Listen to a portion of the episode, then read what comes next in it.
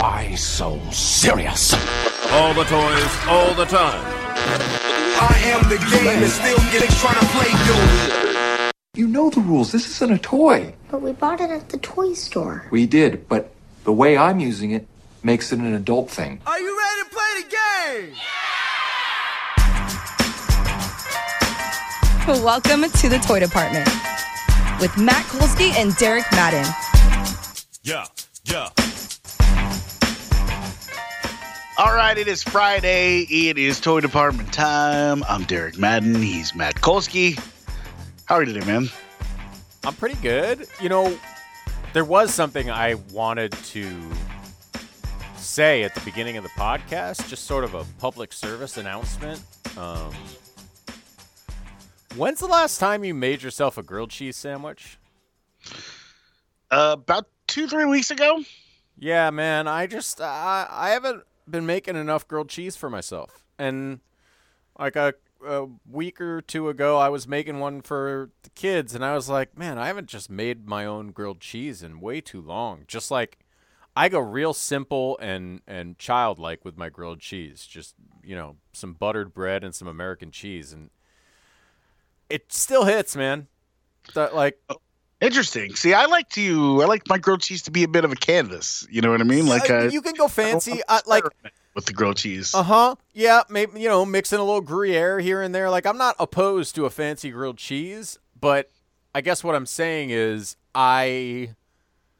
It it is the uh it's fatherhood that has reminded me of the the pure joy of the most simple grilled cheese you can make, which is just like whatever bread's in the house and some American cheese, man. It's just gets all oozy and man, that's what I ate for lunch. So I'm feeling I'm good. just glad, I'm just glad you made it with, with, with butter and not mayonnaise. That's No, those people are creeps. Don't do Yeah. that.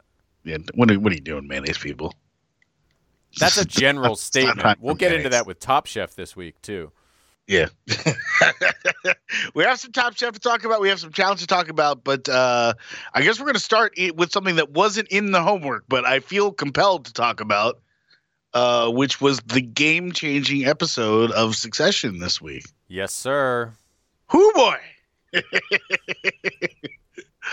um, I feel like, uh, I mean, obviously, spoiler alert, but I feel like at this point, you probably, if you're engaged in the show at all, um, Well, I mean, it'll teach you don't fall a week behind.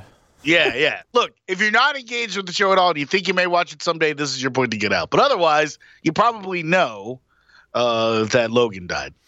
Um, The king is dead. Long live the So- king. so I'll start with how surprised were you by this development? Shocked. And they shot it in such a way that I found myself not even just like considering, but assuming that this was some sort of ploy on Logan's part to like just mess with his kids. Like they didn't show him actually dying or dead until it had been talked about for like 10 minutes.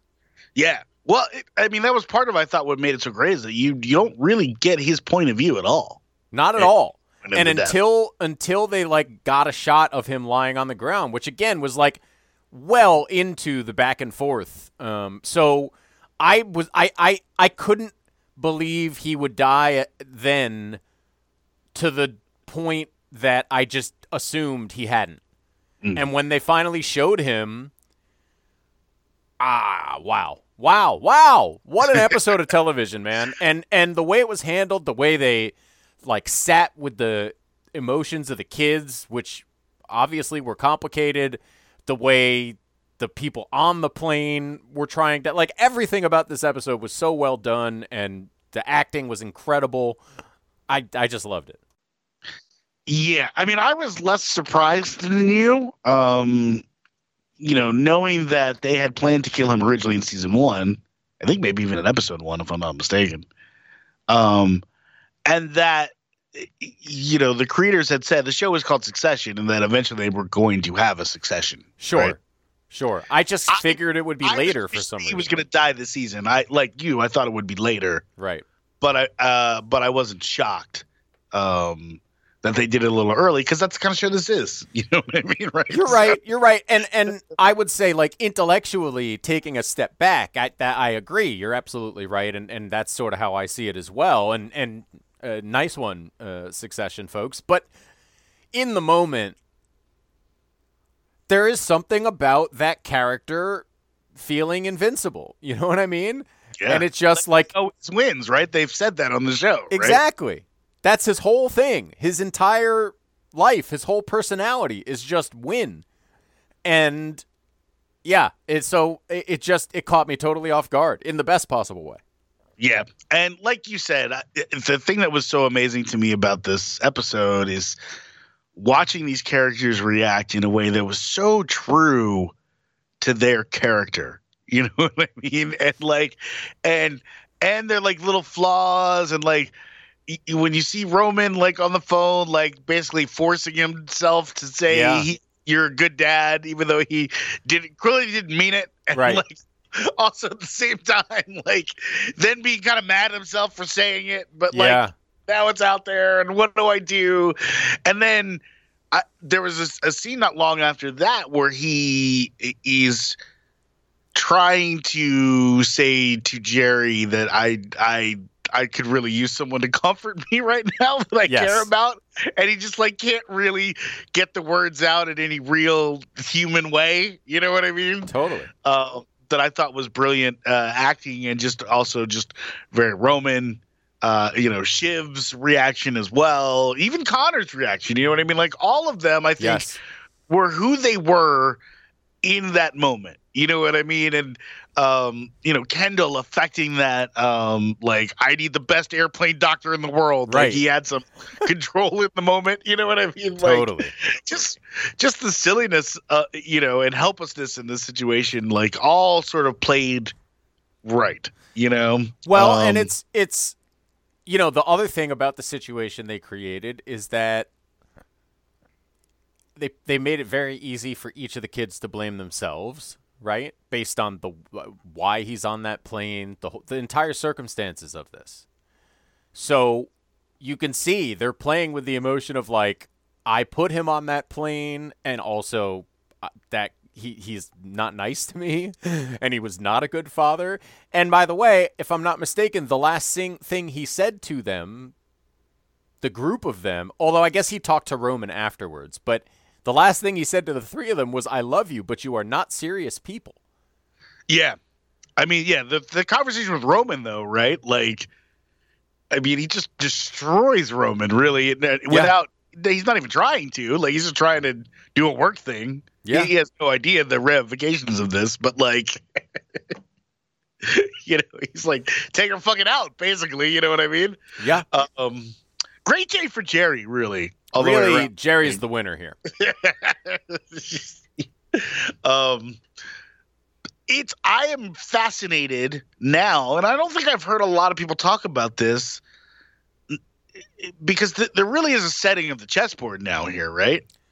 You know, because it's going to be open season in this power vacuum between these kids and the Gerri, Frank, Carl, um, and then what's the assistant's name? Kerry? Is it Kerry? Yeah. It feels You more know- like a Royal Rumble than a game of chess, to be honest. yeah, that might be right. like I don't know what the rules are. There's certainly no organization of anything. Like it is chaos because I mean, this is truly happening and obviously again, this is the situation they created and part of what made this so brilliant is of all the times he could have died since this show started, this is the worst time.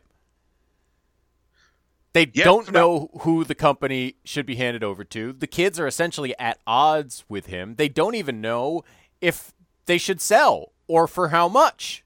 You know, Or the half of the company they were of, of buying another company, right? Like exactly like there are so many moving parts that uh, you know the name of the show figuring out the suc- the succession here is more complicated than ever Yeah, I, and I can't wait. I feel like it's going to be that scene on the yacht.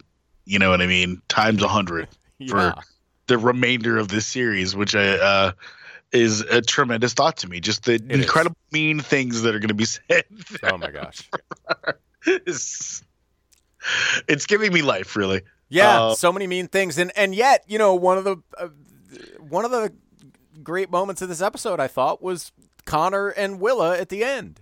You Yeah. know, like of all the people in this thing, I, it almost feels like they have the best chance of carving out like a decent and reasonably happy life. Well, they seem like they're almost the most real with each other. Yes. You know what I mean? There's like certainly when you compare them to like Tom and Shiv. You yeah, know what I there's mean? no Like, pretense. Yeah. You know, they can say what they need to say to each other, I think. And it's weird if you think about it, right? Because I think, you know, him cuddling her up in bed at the end of the previous episode was probably the most sort of tend the you know, tender way you could put a coat on that last episode, you know? Yeah. Um, so uh, it's been a couple moments in a row for them as well. I, I also thought it was interesting, like if you go back to that weird speech that Roman kind of gave to his quote unquote best pal at the, at the diner, Yeah. You know, when he was talking about like what is a man and how does the market view a man, and the market views me as a hundred feet tall, and these people are pygmies. Um, you know, there's a scene in this episode where like Roman looks down at his phone, and he sees the uh, the uh, Waystar Royco like price clearing, and he goes, "There's Dad." You know what I mean? It was like, you're right. That was the market judging the hundred foot tall man like That's falling it. down. You Yeah. know?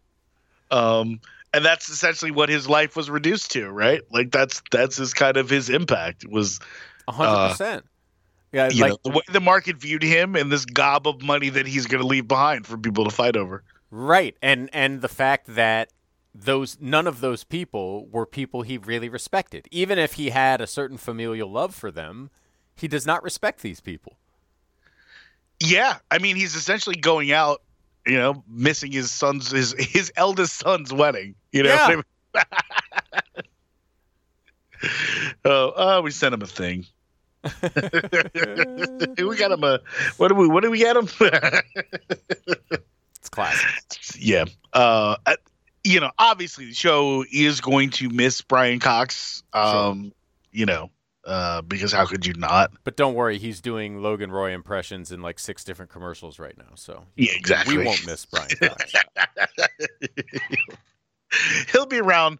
I'm sorry that it's over, and yet I'm completely glad uh, that it's over. You know what I mean? totally. And and like I'm glad that there is a nice long runway for the the the after effects.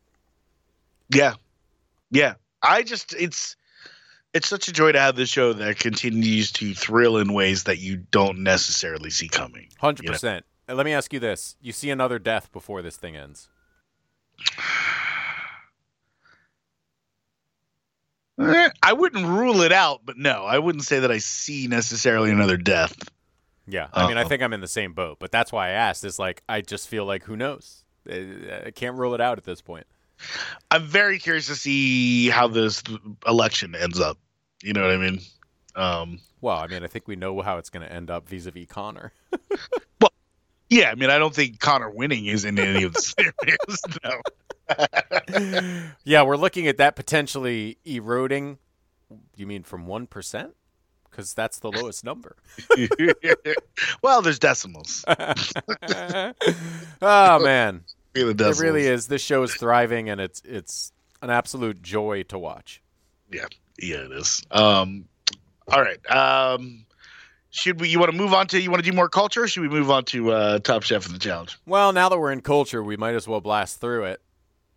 Um, all right. Um, uh, let's start with the Dilla documentary because um, I, this isn't. It's not for me. Uh, th- th- this was not for me um, because I already not only know everything we saw in this episode, but have a much more detailed understanding of everything we saw in this episode because I just read a 400 page book about the guy.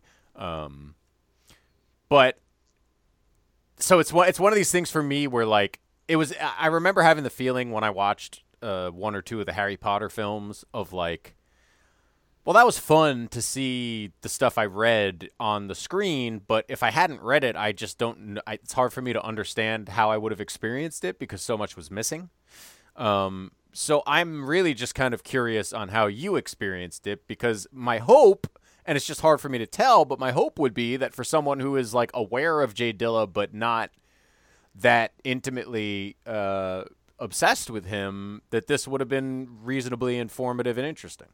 Yeah, I mean, I um like certainly it, it- like an enjoyable enough watch. Like it's not like I had a bad time watching it. Uh, and I did learn some things that I think um uh, are are really obvious to you. Like I, I mean, I knew who J Dilla was, and I knew that he was influential, and I knew that he was good. And I am I've listened to Donuts many times. Right. I didn't quite understand the scale of his influence, and um, uh, some there were definitely songs that I know and love that I did not realize he had worked on, and so um, hearing some of those that was illuminating. I felt like as a documentary, it really lacked some, and some of this obviously the challenge of talking to someone who was dead and didn't was Yep. barely talked about when he was alive. But I just felt like it was missing a lot of first-handedness. Yep. You know. Well, I Uh, thought the thing it suffered from the most, and I was super, super, super disappointed, was that there was no current interview with Q-Tip, and I don't know why. Um, I know he has spoken to some people. Uh, I, I'm fairly certain he spoke to the author of this book I just read. Which, by the way, if you if you did watch the documentary and are interested in more, um, it's called Dilla Time: The Life and Afterlife of J Dilla, the hip hop producer who um, reinvented rhythm. It's a spectacular book. Just, I mean, beyond my obsessive interest in this particular hip hop producer, it is a remarkably well crafted biography. So I would strongly recommend it. But um, I'm fairly certain he talked to Q-Tip. Like I, I'm, I'll be shocked if Questlove doesn't have Q-Tip involved with the documentary he's making. Um, he was sorely missing from this. it's it's a glaring omission. And honestly, they they have some common stuff in there, but I, I couldn't tell if that was. It seemed like it might have been secondhand and not necessarily shot for the documentary. It right? was not great quality, but I think it was firsthand because it oh. seemed, oh, or it, it was certainly taken from an interview that was specifically about J Dilla and addressing specific things in J Dilla's life. So I, I think the common part, I would have loved more from Common, but uh, he didn't feel absent the way Q-Tip did. I wanted to hear from D'Angelo. I wanted to hear Yeah. from people who were like the, anyone involved in the Ummah. I wanted to in hear the from. Ummah, in the Soulquarians, Erykah Badu uh, is an is an intimate part of Dilla's story that is not reflected at all in this documentary. Um, and and it, look, it's great they got Frank Nitt. He's he is one of the closest people, and certainly someone who knew the guy for the longest. Um, and he was he was great. Like the, I thought Frank was awesome in this documentary. It was uh, really telling about the the, the human being in addition to the the artist and and you know sort of the public persona of J Dilla. But yeah, they did not get major artists who were very important. And and frankly, like Q-Tip is the one to really elucidate the level of that early influence because Q-Tip is the guy who uh, you know effectively found Dilla outside of the Detroit community and the guy who uh, was the first major artist to realize that this person is special in doing something that no one else is doing or even is capable of. Yeah. Um, and and so yeah, I that that was glaring and frustrating. Um, but also Q-Tip is mercurial, and I don't know that they were on the best terms when Dilla died. So I don't know what that like. eh, There are any number of reasons we could speculate on to why he didn't show up, and I, uh, you know, I wish he had, but I also even just wish we knew why he he didn't. Yeah, you know, and there's just a lot of you're you're leaning a lot on this interview with some random Dutch journalist. You know what I mean? Which is that's that's all there is, I guess, right? It- so I maybe didn't have a choice. Well, It's what it is, it, it the kind of thing, you know. Yeah, I mean that that interview. So to give a little more context, that interview, I don't know if he's Dutch or he's one of those. Uh, he's like a you know either He's Um, Nordic in some way, right Nordic. Yes. That's the word I was looking for. Yeah. Um, he- that is that tour that they talked about where everyone was like, "Oh my god, I didn't know he was so sick." And he specifically went and saw this guy Matt Nileskär who he had corresponded with. There's a whole the documentary also really didn't cover Dilla's relationship with European music and with people in Europe because before he was a big deal in the States, there were like small music communities in Europe and in London in particular, and in uh, one of those Nordic places or a couple of them where there were huge, like obsessive J Dilla people, and one of them was this guy Mats Nileskär. So he wasn't just a random journalist; he was actually a like musician slash radio slash podcast guy that Dilla specifically chose to do this I'm to sit down and you ask me whatever you want to ask me for basically the first and ultimately only time in his life. So, and I didn't think they explained that very well. So that I understood why they were using that interview for everything, but uh, it wasn't particularly clear. Um, so, like, again, it's just such a complicated life and also legacy and also like literal estate drama that there was too much to cover in a one hour television doc. And as a result, it felt like a survey that I think, you know, had some clear omissions, even if you didn't know things. And knowing things, I could just see a lot of stuff that either you know they someone said we don't have time, or it ultimately hit the cutting room floor because they had to get it under an hour.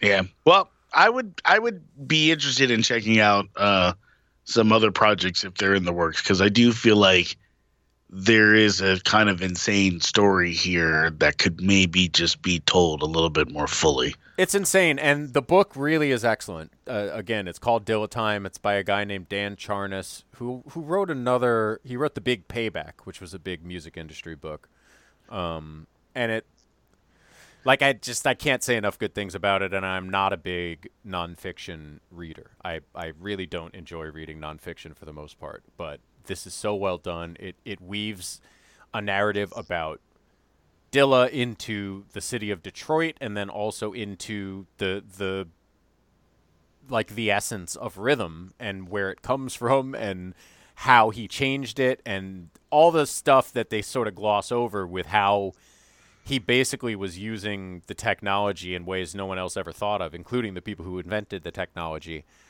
Like that he it's there's so much more about that that really elucidates what made him so unique and special. I want a little bit more of that with sound. You know, they they Yep. did some of that. There was a couple of uh, you know, where they showed how he was using the James Brown samples to kind I'm of telling you, literally, this book, th- the way it reads, you can go to iTunes and play things as you're reading it and totally understand what he was doing. It's it's it it really is an unbelievable book.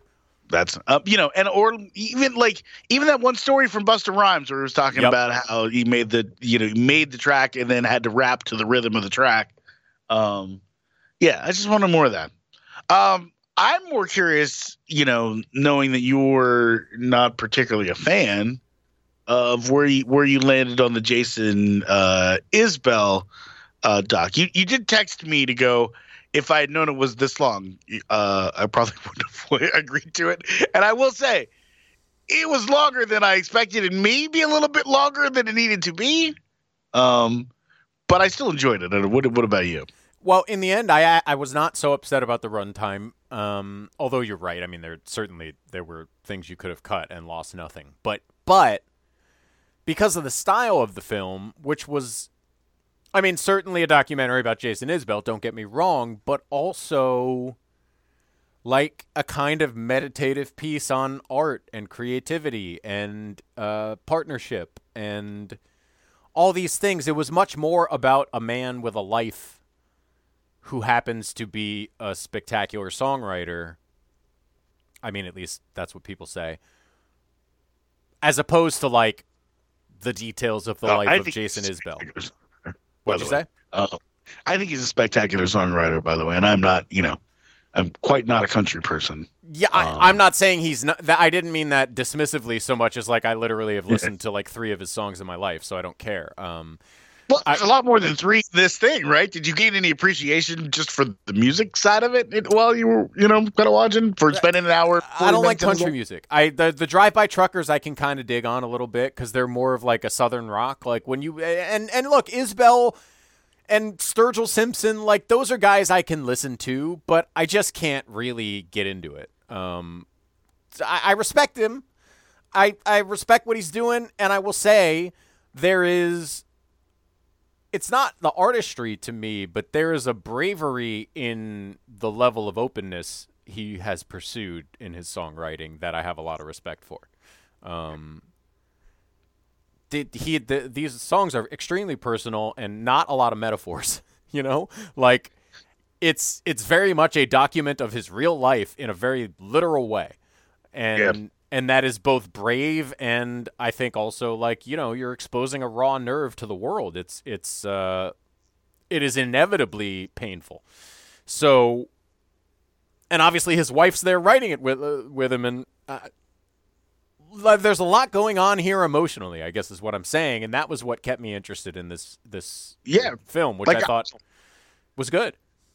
I thought it was a documentary ostensibly that's you know about a solo artist in which Right. the hero of it is really his uh, you know Amanda's the hero of this right like, Yeah, a hundred percent. And and uh, and honestly, like there's a little bit of like their their the, their relationship and the fact that it endures is the hero of this. Like there's a, a little bit of like uh, you know relationship goals, not the part where they're fighting and he is uh you know a potentially dangerous alcoholic, but the the fact that that by being open with each other and working with each other and loving each other, they seem to find an equilibrium. It is it is inspiring in some ways. Um, I, and and and I think maybe more than anything, like this is a documentary that obviously you know compared to the Dilla doc uh, benefits greatly from having its principal focus uh, available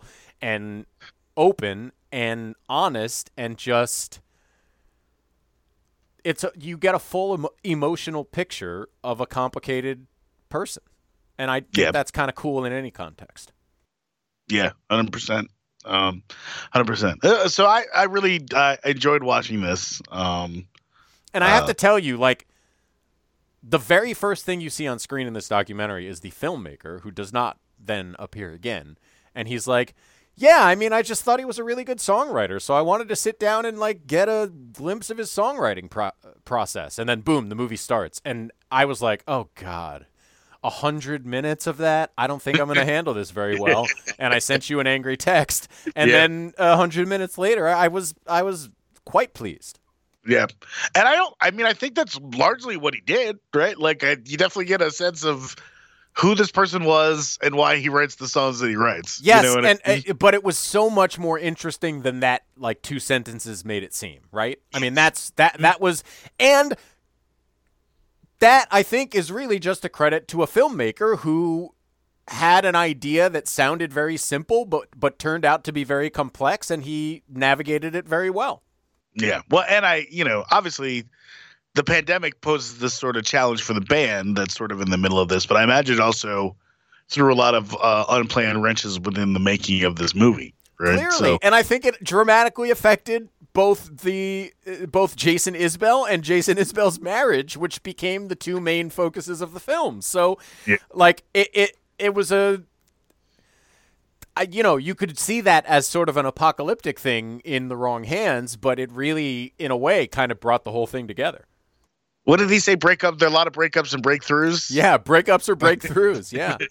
Yeah, Well, and that's yeah. the other thing. Like I, I, I just you have to have a lot of respect for a person who is self-aware and willing to self-examine and and admit their flaws and where they messed up and work to be better. And I don't know. I I I found him endearing as a human being. Yeah, for sure. That you know his his mom, I think it was in the beginning, talks about how he's like a you know fat kid with a big heart, basically. You know, and um, Yeah. uh, you see that through his whole life. Like he, you know, he has his problems. He Yep. clearly has his demons. Um, but that heart generally is there even when he's being an asshole. You know what I mean? Yes. So- Well, and and when he is being an asshole, it usually feels in service of something that he sees as important in ways that are not assholey, right? Yeah, yeah, um, yeah. Interesting cat. Interesting cat. Very And I- I- interesting cat. Yeah. yeah. So, um, I was I was I was glad we watched that one. Agreed. You want to talk about is it it's tiny little things, right? Tiny that beautiful things. tiny beautiful things? Yeah. You know, Yeah. I, I, I only watched one of these, so um, I'm imagining you watched more. Um, Yeah, I think I ended up watching uh, four or five of them. I feel like me calling it, and eh, you know, and, and look, I only, I watched one, which means I only watched the pilot. So you know, maybe the show grows in ways I'm, um, I, you know, I haven't been able to see yet. But like, I feel like me never remembering the name of this, um, is indicative of like just the feeling that while I'm excited about the a lot of the parts here, you know, you got Merritt Wever running around, um, uh, who I'm sure is going to be great. Um, y- you know, obviously we love Kathryn Hahn in everything. Yeah. I just feel like I've seen this show before. You know, Um, I'm gonna tell you that you haven't, and that Okay. it really comes together a lot. Um, this is one where I might have said to you, like, if you were choosing between a second episode of Beef and a second episode of this to do this, because not not that there's anything wrong with Beef. We'll get to that in a second, but um, there's a lot of coming together in the second and third episodes of Tiny Beautiful Things. Um, I don't think the first episode you even get to the part where she's writing the advice column, right? uh, I yeah, I think by the end, very end, I think she's starting to, or She like agrees to it anyway. yeah, she's agreeing to it. Yeah, I mean,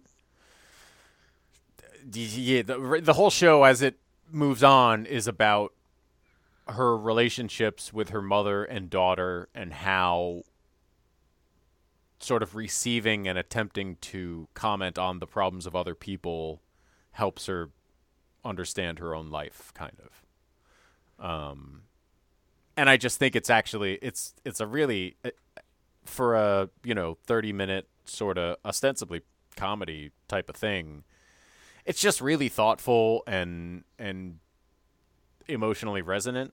Like i don't know if this is going to be the greatest show or anything but kathryn hahn really is spectacular. Um the husband i know from somewhere and i can't pin it down and i haven't looked it up yet but but he's very good as well.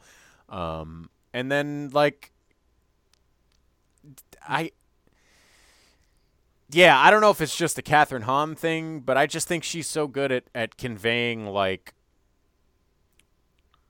a, struggle, hmm. you know, while also being funny and charismatic and I, I don't know. I, I just really buy her in this type of role, and in that way, I mean, I've seen her be a charismatic mess. Right. We have seen her do that before, but the way this show sort of explores her relationship with her mother and then with her daughter, I, I don't know. I just think it's interesting. And I haven't finished it or anything yet. Like, I don't know where it's going to go exactly, but there, I think there's a lot more to it, and it comes, it like, f- the pieces start to fit together a little better in the next couple episodes.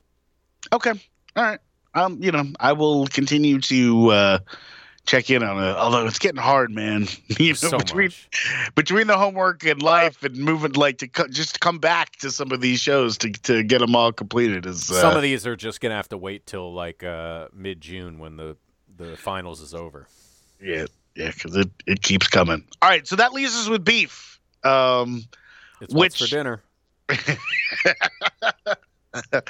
I I I did watch two of these, and I there was a pretty large gap in time uh, between the two, just because the pilot made me really like it wasn't bad. Like I enjoyed it. I thought it was engrossing, but it also just made me really intense and uncomfortable.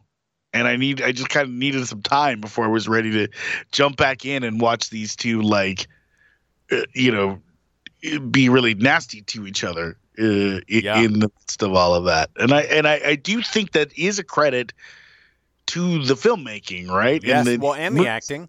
yeah, and the acting as well. Yeah, of course. But um, I I- I think there's a lot happening here and a lot a, a lot that's being thought about that I'm not always necessarily seeing right on the surface that I think leads to that kind of tension, if that makes sense. I just that you uh, yeah. I mean, you basically took the words right out of my mouth. Like this show puts a knot in your stomach, um, in a way that I think it's absolutely trying to do. You know, like it is, it's visceral because it's really about impotent fury, right? I mean, that's what we're watching. We're watching impotent fury, and then the desperate ways in which these two frustrated people begin to express that impotent fury. And like who amongst us, right? Like who has not felt that burning anger that you just know there is like no productive thing to do with. Yeah. Well, I for one have not masturbated with the handgun in my hand. I haven't done that. I also haven't pissed on a virtual stranger's floor, but um I get it. it's true. Like you can't tell me you haven't had a traffic interaction that made you want to piss on that person's floor. You know? Like and and really At the very least, had the thought of, what if I follow this guy and send him a little message? A hundred percent. Every I feel like everyone has felt like that, and the, the like the answer to that what if is almost always like nothing good. Don't do that. No. But but but that's I mean that's why I think the road rage traffic incident is the best starting point for what they're doing here. Is just like everyone has been furious at a total stranger on the road and like fantasized about what ought to happen and it never does it, it's not the ever the right thing to do like within seconds of these two people interacting it's clear that both of them have done and will continue to do the wrong thing right like nobody is is a good guy here there are no good guys in this story Yeah. I mean, no one has. No one has bad intentions, and yet no one is good either. You know Right. what I mean? and that's Like- I think that that that in a way describes so much of human interaction. Um, so I I'm kind of fascinated by it, but it is a very intense experience. Yeah, it is. And there is even though the show like it's a, you know, half hour essentially, right? Like it's just a it's a really in, just intense time. And, oh, and, and it's funny too. Like there are funny moments, but it's it's all under the the like veil of this like again just this fury. they're just they're upset people. Yep.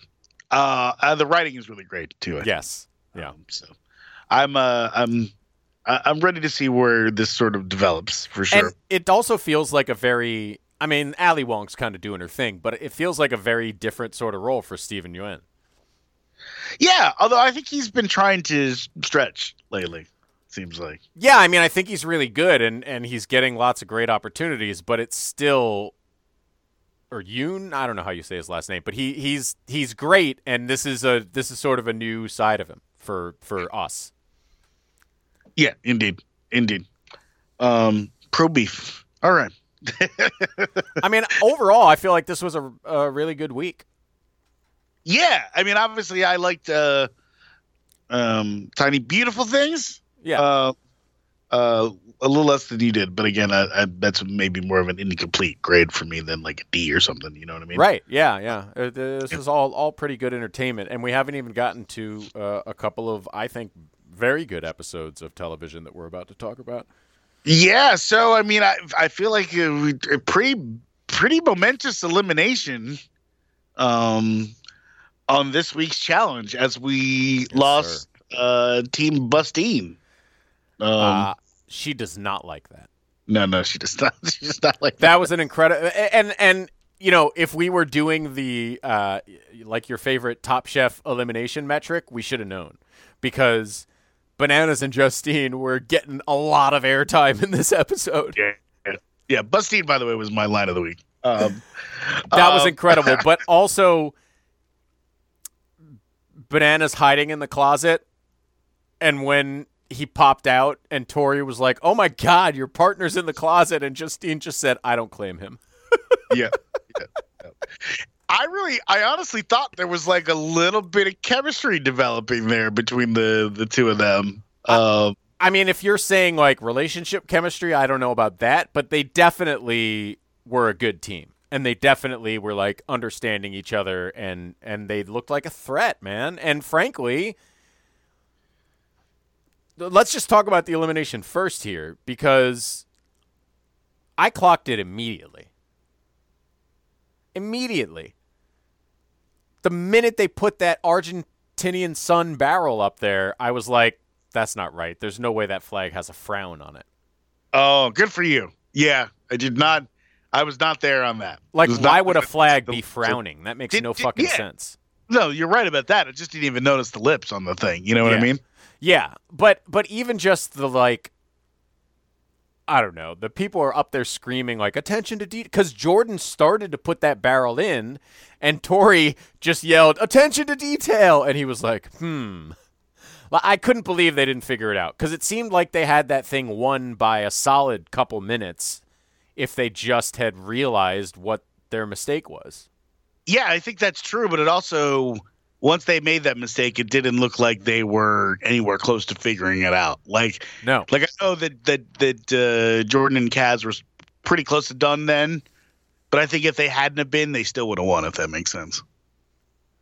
Yeah, maybe. Yeah, they they were not figuring it out, and and they really seemed crushed when they realized that the whole platform knew and nobody said anything. Yeah, well, it seemed pretty clear that um, several people were rooting against them, but that Yeah, makes sense. That's how they got voted in there. You would have thought there were would have been a couple from Team USA that might have helped them out. You know what I mean?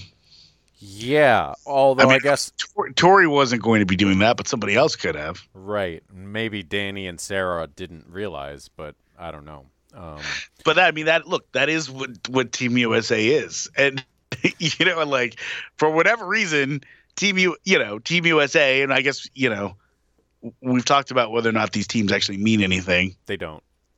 Um, but um, you know, Team USA has allowed itself to be picked apart. You know, like there's there's clearly no reason athletically that though they could have just controlled this game from the start if they had stuck together, but they all hate each other and can't trust each other at all. So here we are. Well, that's why the whole thing is stupid. That's why the whole team thing is stupid. You're you're trying to force an alliance with people you don't get along with because they're wearing the same color shirt. What There's are no- you doing? Yet there's no reason that team right like they don't team USA didn't hate each other. Those people all worked together in the previous challenge in the, The previous problem for me won.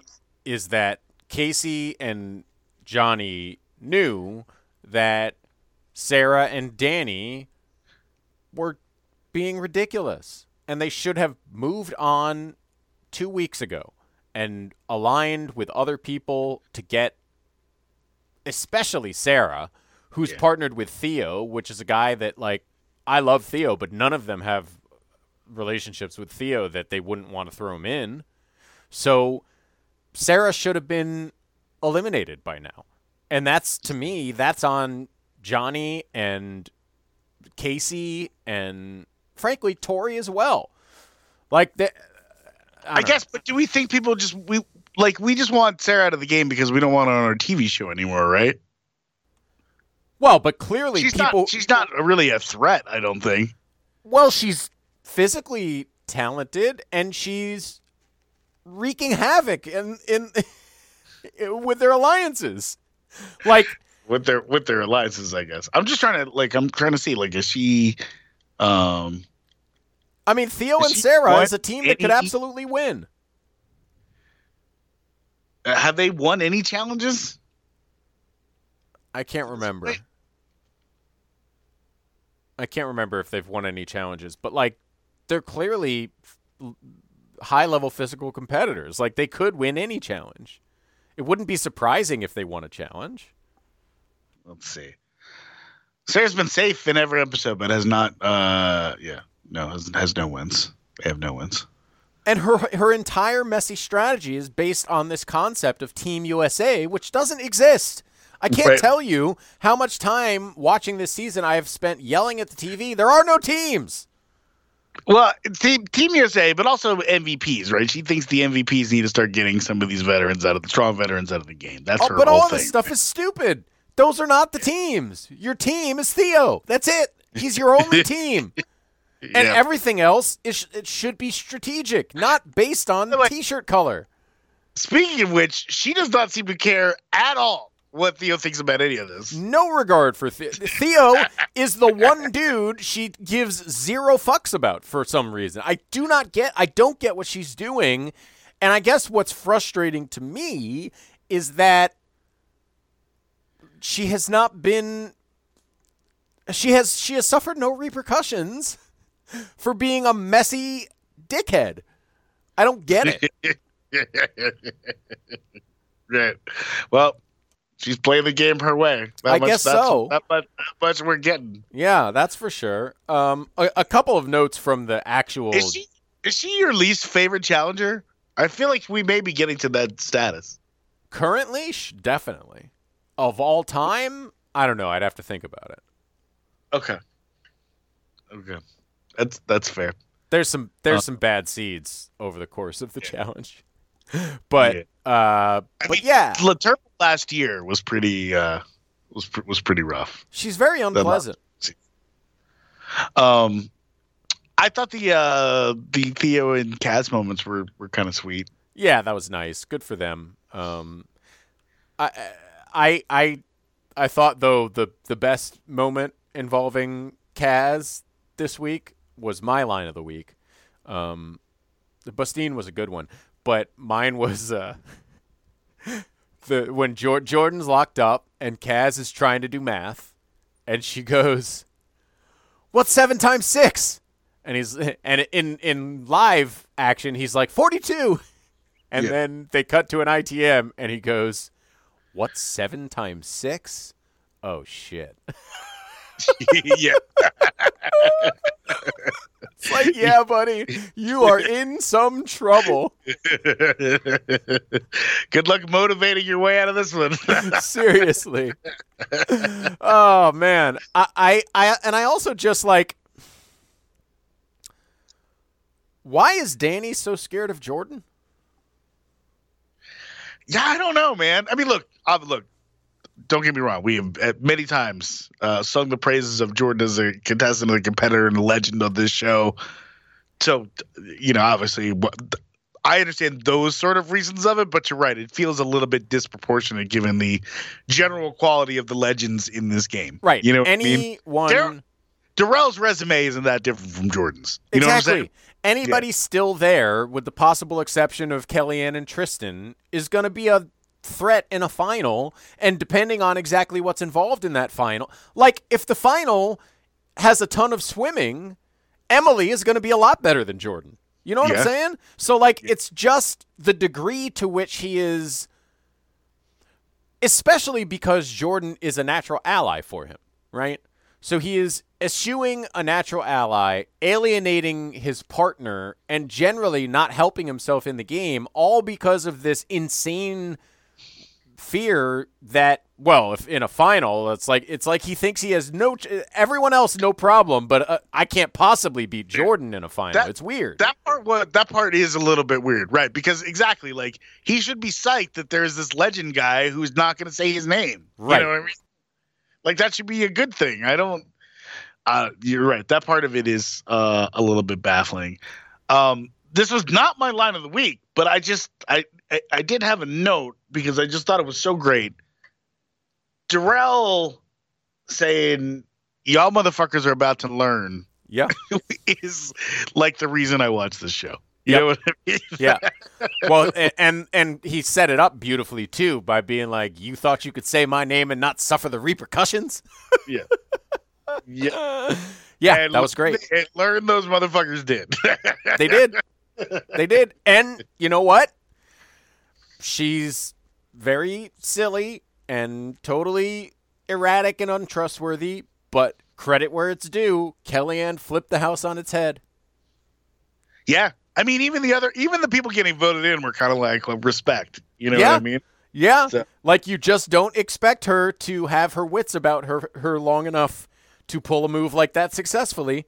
Right. Um, she's not very convincing in a in a I'm going to enroll you in my idea kind of way. You Right. know what I mean? But I also got to say, um, I can't believe Tori made the mistake of thinking I can just talk to Kellyanne and and work this out. Yeah. It's like she hadn't been watching this season. Right. You can't you can't figure anything out when you talk to Kellyanne. That's it's not going to help go over you. there, I'm gonna go over there and just use some logic, and I'm sure that'll. Yeah. that'll- I'll just I'll just approach Kellyanne with basic challenge logic. Everything should go great. No. No. There's no reason to believe that. Uh, so it was kind of Tori's fault because she really had a confidence about it. Like they're talking about the plan, and she's like, "Oh yeah, I, uh, I know Kellyanne. I'll just talk to her. No worries." And I was like, "Really? You think that's how it's gonna go?" And that is not how it went. Yeah.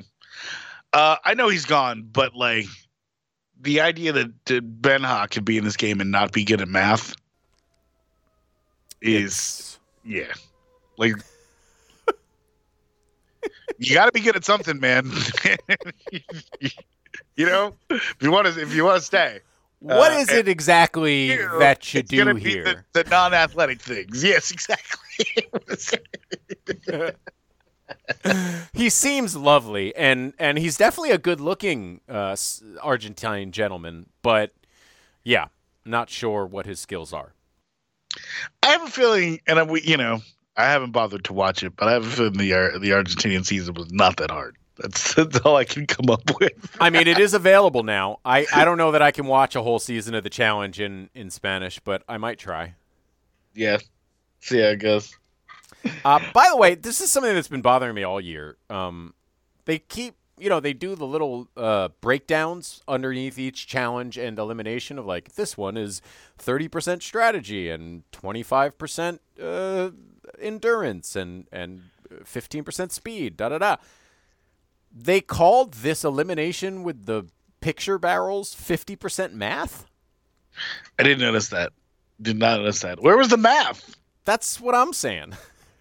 there was zero percent math. So like I, I- you know, I actually kind of think it's a cool idea, but make it make sense. Yeah, have it be accurate. Yeah, Maybe they they just messed up the cards from the from the first one. Yeah, maybe. Because that first the the daily challenge was fifty percent math. I The, would the say daily was like seventy five percent math, um, and some memorization. But yeah, it was weird. And uh, like,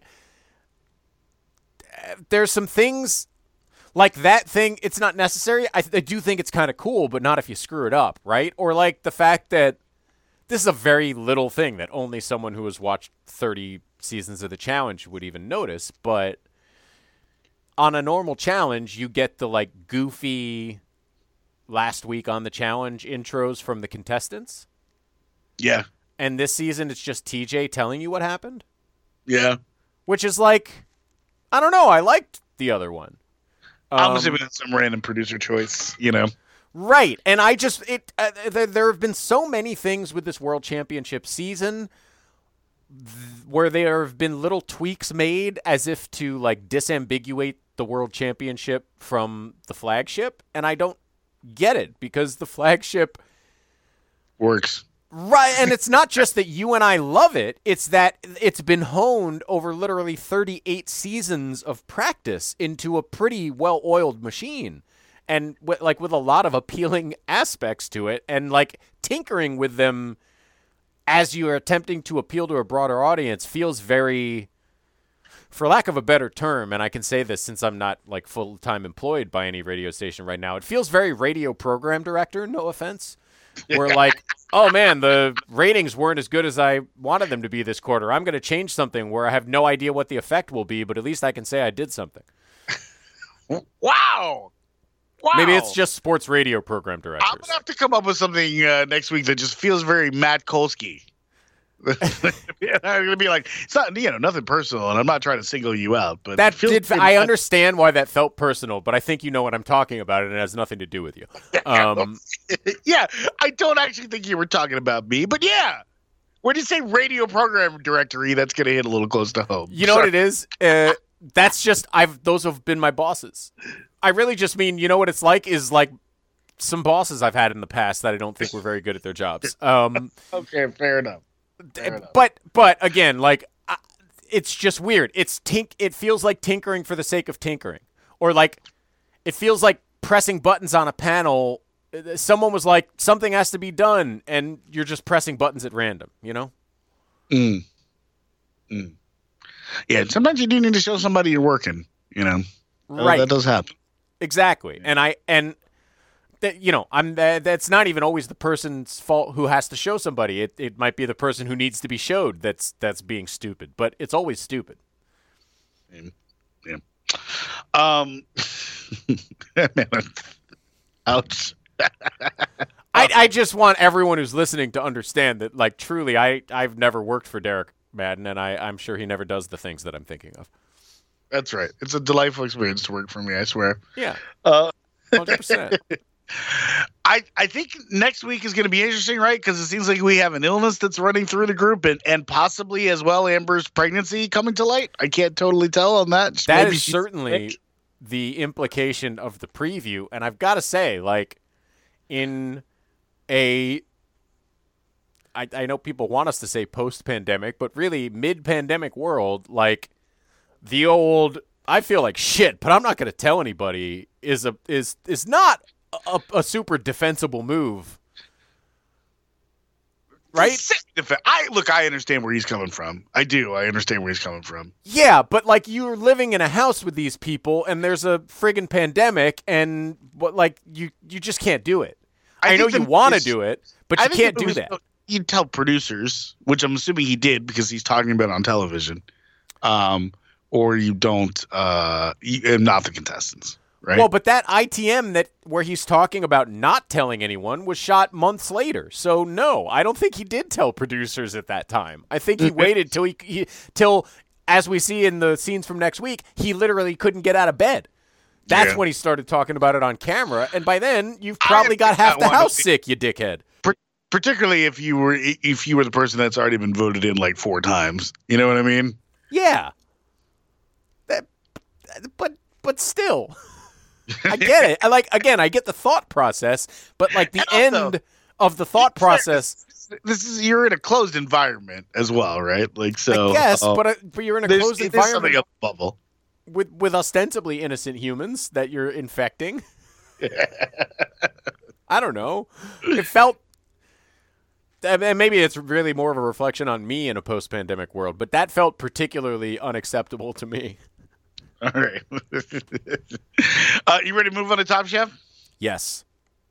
Uh, least suspenseful quickfire ever in this week's Top Chef? Least suspenseful quickfire and elimination, actually. Yeah, really. In, in yeah, kind of. Um, I mean, it seemed like a very easy judgment.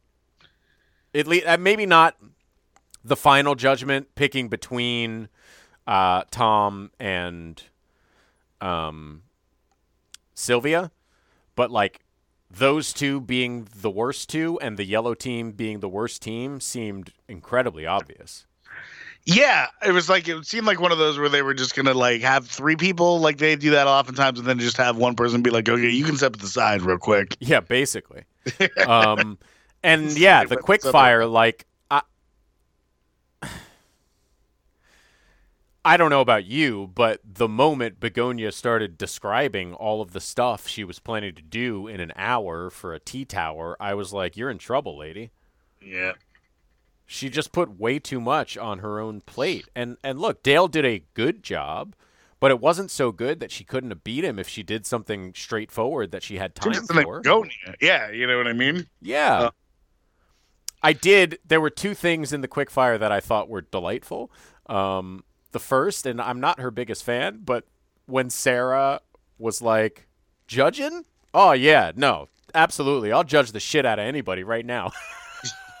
I was like, yeah, that's fun. And it seems like you. Um, Yep. And then the- Dale. Uh, How about her? How about her uh, making love on a quilt monologue? Yeah, that was a little much. um, Dale, Dale, Dale won in so many ways in this episode, but uh, no, never more than winning a hug from Padma as he was tearing up. Yeah.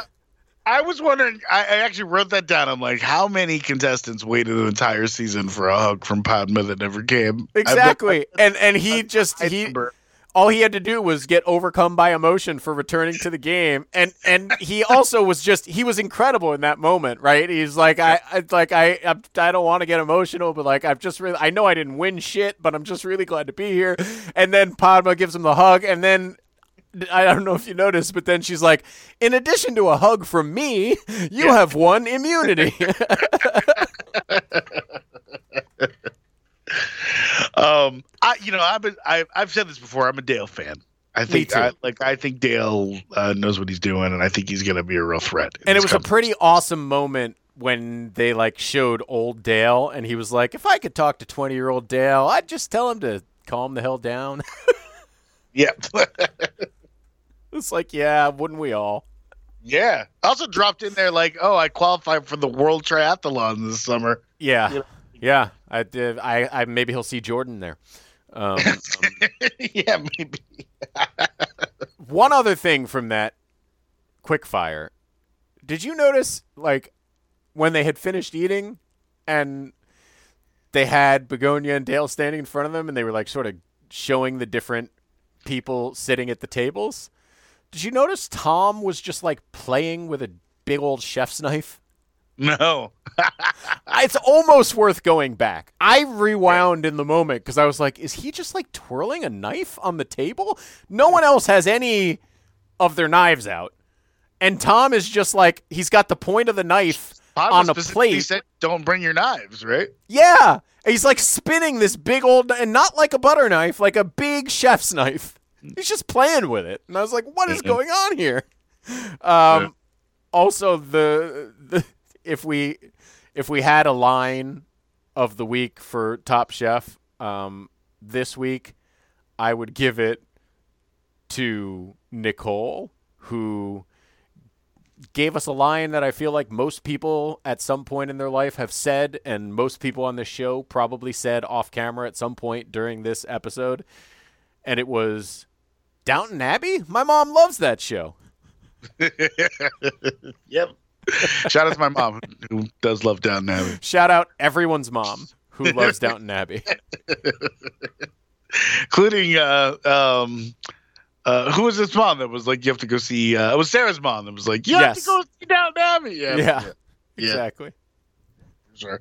Uh, I thought it was great, even though it was entirely unsuccessful. That Sylwia decided to make something between a borek and a sausage roll, Amazing. and I'm like, yep, that's but that's our potato girl right there.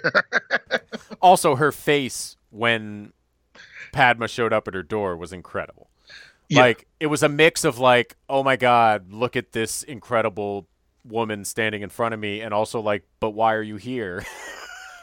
it was like confusion and awe and amazement and and fear all mixed into one face. I, I have a feeling we're pretty much done with Sylwia. As, as she pointed out herself, it's a it's a tough road when you when you're the first one in on a last chance kitchen. And Um, by the way, I love her, love my Polish brethren. Um, I don't see a lot of people who could get eliminated next that would give her a good matchup. You know, No, no, it's all tough from here. Um, it, it- yeah, she has to win a lot of tough ones to get back in. Yeah, but you're going presence, mano her- a mano with a like a, a list of incredible chefs, basically. yeah, her presence will be missed though. So I, Agreed. uh, pour, pour, one out for uh, Sylwia. I want to know a little Some bit potato more vodka, probably.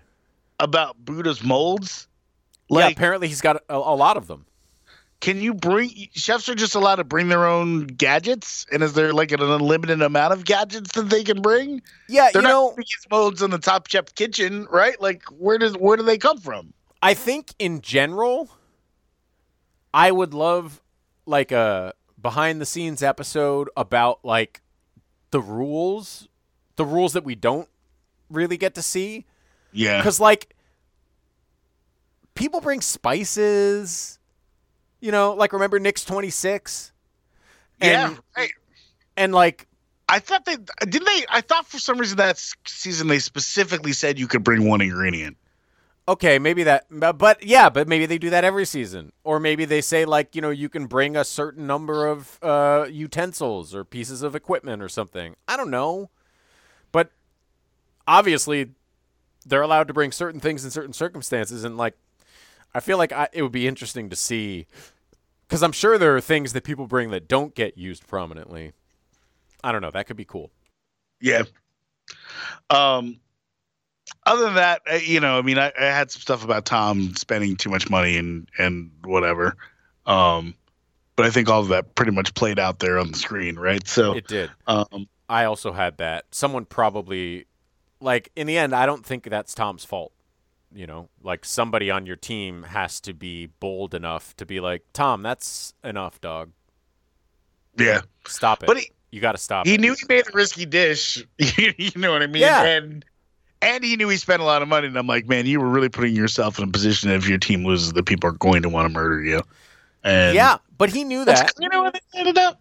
Yeah. Yeah, and to his credit, like he seemed comfortable with that heat. So, you know, um, I, I, I will say, like the the thing for the for me with the elimination was, I was with Tom. In fact, in my notes, I wrote here, Salmon Niçoise is just dumb, Nicole. It just seemed like a terrible idea to me. I was like, why would you do that? You can get a beautiful piece of tuna and just make a good niçoise and not like try to trick everybody. And as it turned out, incredible decision, incredible salad, you're the winner. Yeah, you know, I had enough faith in her that I knew that if she'd made it before, that she knew that it would could work. You know what I mean? oh, I didn't she- gather that she had made it before. Yeah, I thought she was thought- kind of just like, I just decided to use salmon this time. No, I think she. I, I I got the impression at least that she had done it before. I, th- I thought I hmm. remember saying that, but maybe I'm wrong. She was very confident in the salad at the very was. least. She was. Yeah. So And, in general, I made eat his words on that. He also, by the way, and I'm now I forgot which one it is. He just flat out said it's not a good dish. Which yeah, I feel like you don't hear Tom say very often on this show. it was Sylwia, I think, actually. Yeah, like when you hear that, it's just not a good dish. I was like, ooh. Yeah, yeah. I mean, it was definitely it was either Sylwia or Tom, um, and I think it was Sylwia. Uh, but it sounded like Tom's was very nearly as bad. Um, Sylwia, it seemed like just did too much, and Tom did too much, but ultimately provided too little. Um, yeah. I mean, I uh I presume you watched Last Kid Chance Kitchen. I did, You know, I re- which really was an extension of the that episode. Tom- yeah, that Tom doubled down on the cioppino uh was was pretty ballsy. You know well, I mean? but he kind of didn't. He kind of bailed, right? Yeah, kind of. I mean, he, he was like, I'm going to do cioppino, you suckers. And then he was like, eh, maybe I'll throw some filet in here. And, uh. yeah, fair enough. But, I, you know, it was a bold, it, he did start bold. He began bold. I'm glad he's back because I do think he has potential to win this. Um, I agree. I, I, think I like, just had a bad day. I mean, look, like I said, I'm not sure. I, I- as much as I love Sylwia, I think they eliminated the least excellent chef. Uh, that's probably true. Although there's one chef who has now been in the bottom three times. You know who that is? Is it Gabri? It is Gabby. Yeah. Um, now he's been near the top twice, so it definitely is a a pretty up and down chef as it Right, goes. but um, Well, that's what I'm saying. I'm I- not sure I worry about Sylwia. A little bit. I worry about Gabby a little bit. Yeah, well, he's a little like frantic and and uh, panicky, but uh, like you you know, like you pointed out, he's also has had some of the most praised dishes of the season, um, and his flavors in particular with the moles, people have really responded to. I don't know that Sylwia has reached those highs. No, no, she has not. Had not didn't have a ton of lows, but didn't really reach those highs. Yeah, Right. So, um, it's going to be an interesting rest of the season. No We are- doubt, man. This is anybody could go home in any of these episodes. No, there's nobody who could go who would go home that would shock me. So No, and nobody who could win, uh, you know, have the the best dish of any given challenge that would shock you either. It really is a pretty incredible season.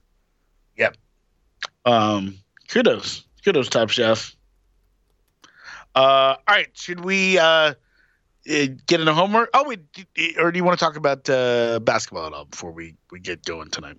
Um, I would just like to say that, uh, I'd just like to give some additional well-earned flowers to Diar DeRozan. uh, I legitimately think she is. I'm, I'm not kidding. I know this sounds ridiculous, but I legitimately believe she is as much a reason the Bulls won that game as her father. I uh, think that's true. For those of you who don't understand that we're talking about, Diar DeRozan is DeMar DeRozan's daughter, who DeMar led out of school to come watch a game. Yes. And, and she engaged in the most aggressive and impressive shrieking campaign during the Toronto Raptors free throws, and they shot 18 for 36. They gave away 18 points while she shrieked in their faces from right under their basket. and it was well, not just right under. The, I saw one where they were shooting on the other side. Yes. and she did it. But like, if you've ever done anything that requires focus, someone shrieking like a banshee right as you're in the middle of executing is undeniably disruptive. It was a bl- blood curdling howl and my my only thing about this because i did enjoy the story you know on all of that and you know obviously it wouldn't have gone viral if it wasn't like adorable you know that this is happening Oh, she's totally adorable in general as well. at the same time are I do not want to be encouraging people unleashing screams of this nature in future games, and it seems like we're almost certainly going to get that at some point. Although DeMar has said uh, she can't come to the uh, Friday game. Yeah, So, and I, I, I, I, I, I cannot understand that. She's got school, man. She already missed one day. She she looks like she's nine or ten years old. School doesn't matter. the, the the fucking playoffs matter, DeMar. I like I. I'm legitimately upset about that, but whatever. I'm gonna get over it. I have very, uh, I had very low expectations. I did not expect them to win that game, so um, it's all gravy for the Bulls at this point. That being said, like, are you trying to win or not? You know, Yeah. Well, she was trying to win, and it worked. yeah. I She rose to the occasion. by this uh, Wolves Thunder playing game tonight. Um, because Lord knows what to expect from from the Minnesota Timberwolves. That's right. I think we know what to expect. We know what to expect from the Thunder. Um, So and I think the best version of the Timberwolves can beat that Thunder team. Um, but I don't know. I'm not. It's hard to know what the best version of the Timberwolves looks like, and and certainly, you know, they they remain woefully short of some pretty important players. yeah, some of that being their own fault. Um, Some you of know, that- Gobert will be back yeah. tonight, and I know a lot of people. Is he for sure playing? yes, he's playing tonight. Because I I Uh, it was one suspension. Oh, I know that, but then he said he didn't think he could have played anyway because of like back spasms or something. Oh, well, I I thought he was playing tonight. I thought He's- I read that he was. Tonight, He is I- available tonight, um, but like I don't know how we feel about his health. wow.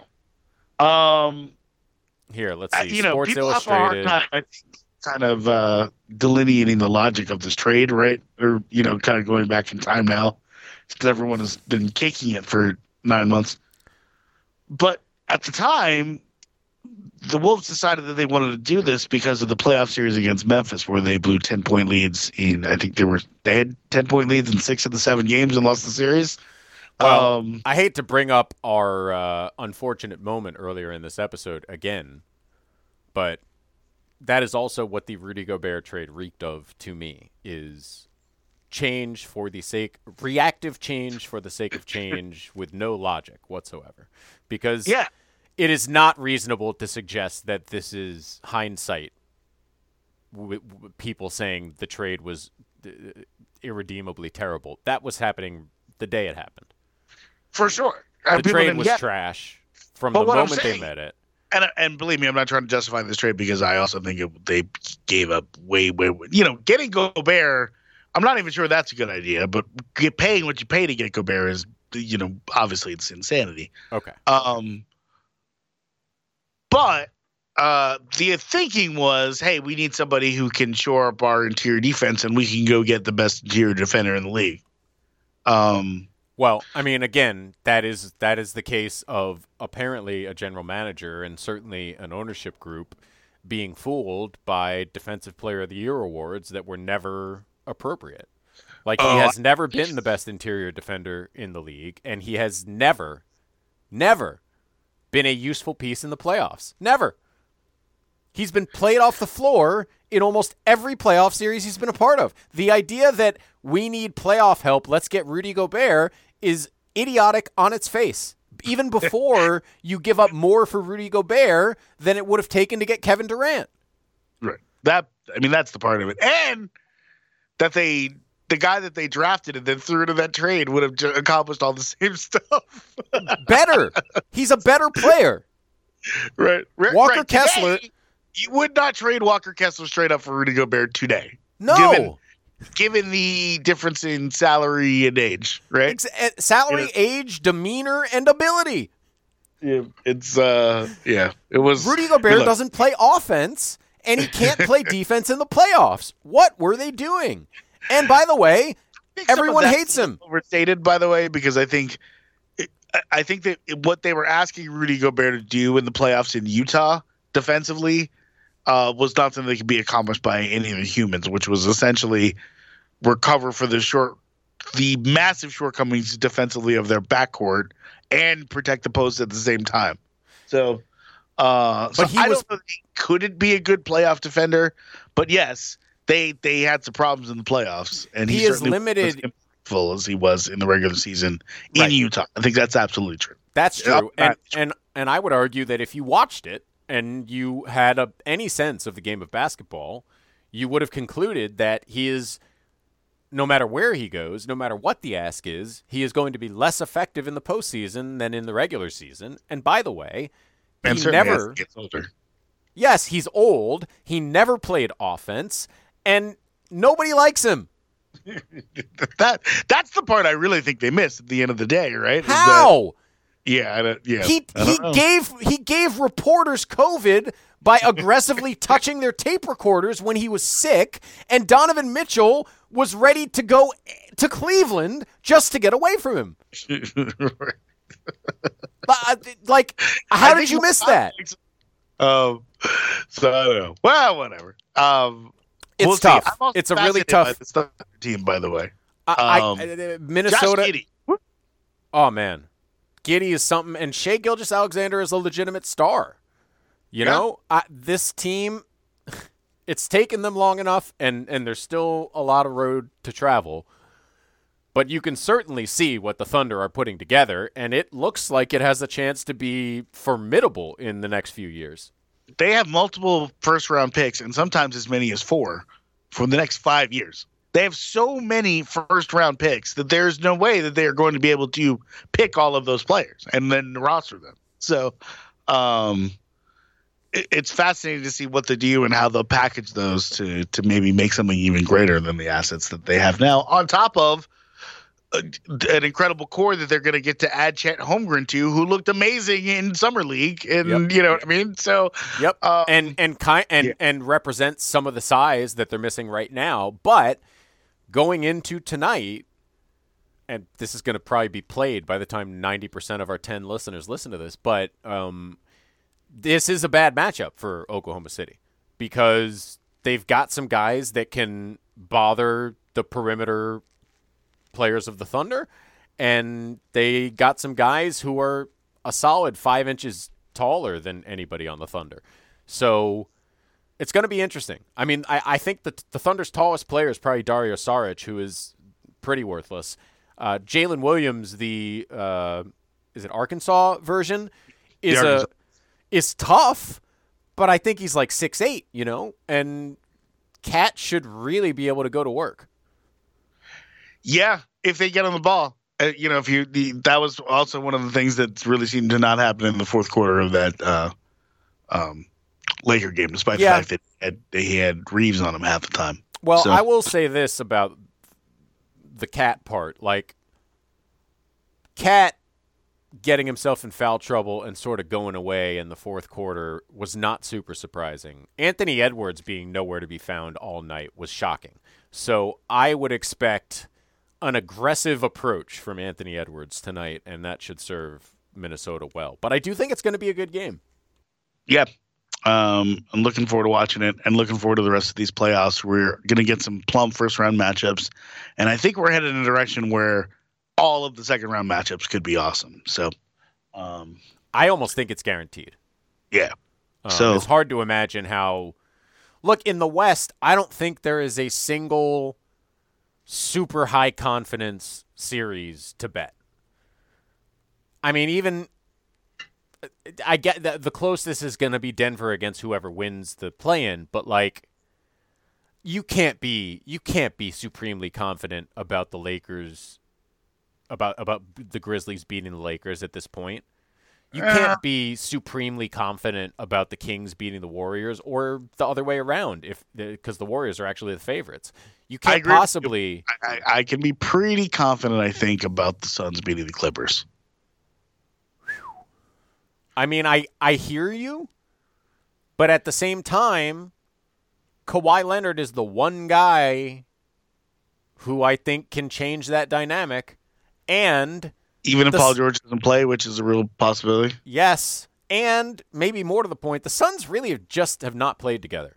So not only have they not faced adversity, and look, that I'm picking the Suns. I think they will win.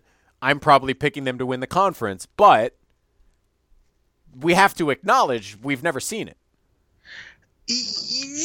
Well, and they're and you're dealing with a, a guys on the Suns, and we've seen it from Durant. We haven't seen it necessarily together. but But Durant same has time, and, and I'll grant you they haven't played a murderer's row of teams, and some teams late in the year have different motivations, but they also haven't lost with Durant on the floor. So but he uh, hurt himself in warm-ups 3 weeks ago and Chris Paul is 75 years old. Like yeah, it's yeah, look, I'm not saying there might not be bumps in the road, but I don't think they're bumps in the first round.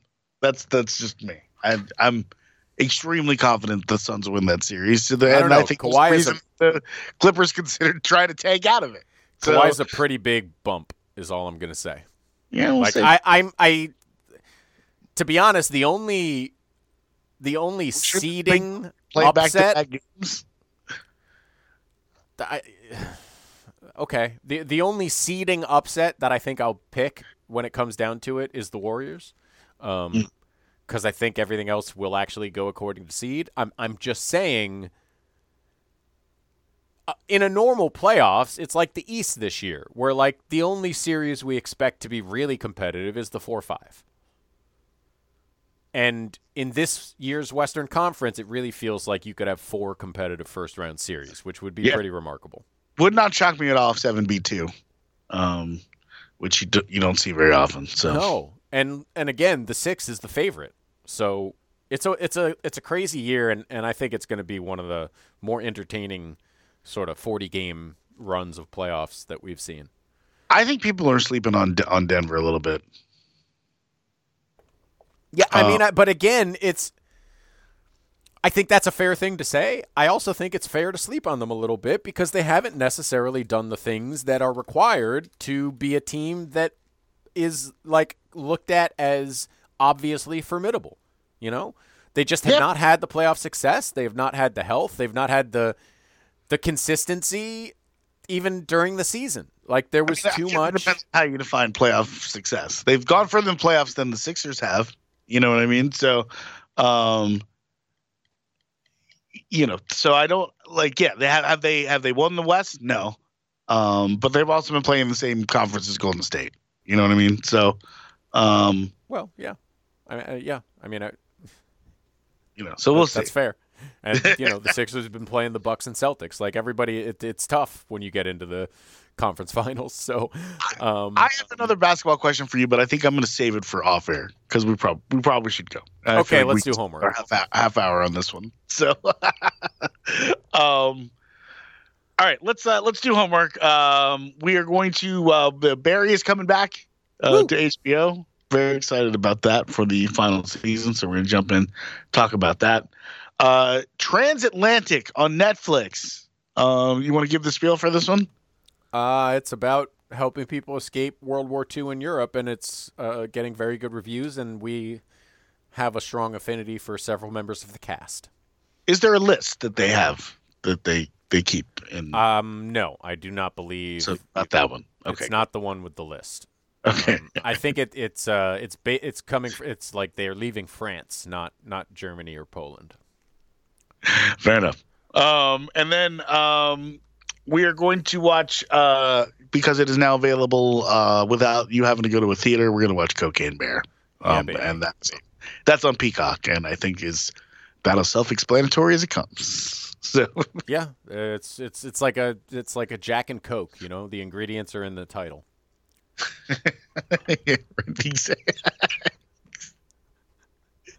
Cocaine Bear is the Jack and Coke movies. Well, well done, well done. Sir. Thank you. I'll be here I- all week. I- all right, I'll talk to you again on Friday. All right, bye. This game's in the Admiral refrigerator. The door's closed, the lights out. Butter's getting hard, the eggs are cooling, and the jello is jiggling. So long, everybody. And do me a favor, have yourself a tremendous evening.